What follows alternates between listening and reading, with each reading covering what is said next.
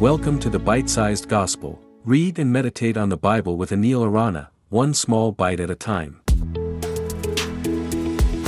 Hello and welcome to the Bite Sized Gospel. Today we will reflect on John 9 13 to 16. Listen. They brought to the Pharisees the man who had been blind. Now, the day on which Jesus had made the mud and opened the man's eyes was a Sabbath. Therefore, the Pharisees also asked him how he had received his sight.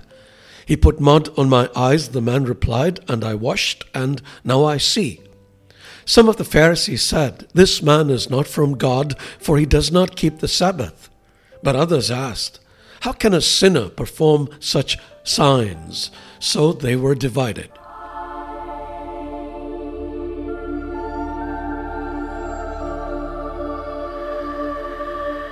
The Pharisees, the religious elite of the day, find themselves at a crossroads. A man who was blind stands before them as a testimony to an undeniable miracle. Yet the manner in which it was performed challenged their deeply held convictions about the Sabbath.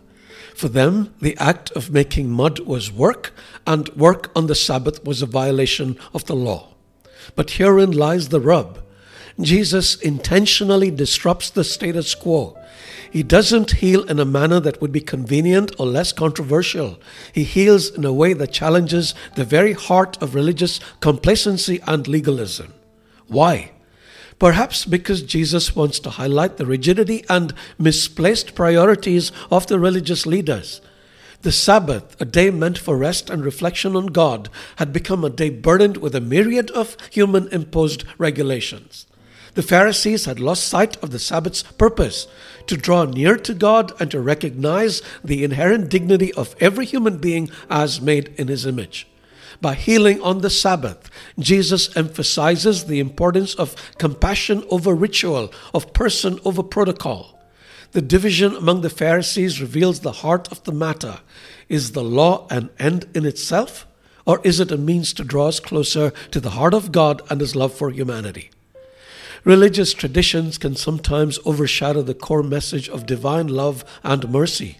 Consequently, we must continuously evaluate if our practices, though well intentioned, might be hindering the very essence of faith. In our own lives, how often do we cling to our Sabbaths, our routines, comfort zones, and traditions at the expense of recognizing God's disruptive grace? Jesus' act of healing on the Sabbath invites us to embrace divine disruptions, for they often lead us closer to the heart of God. God bless you.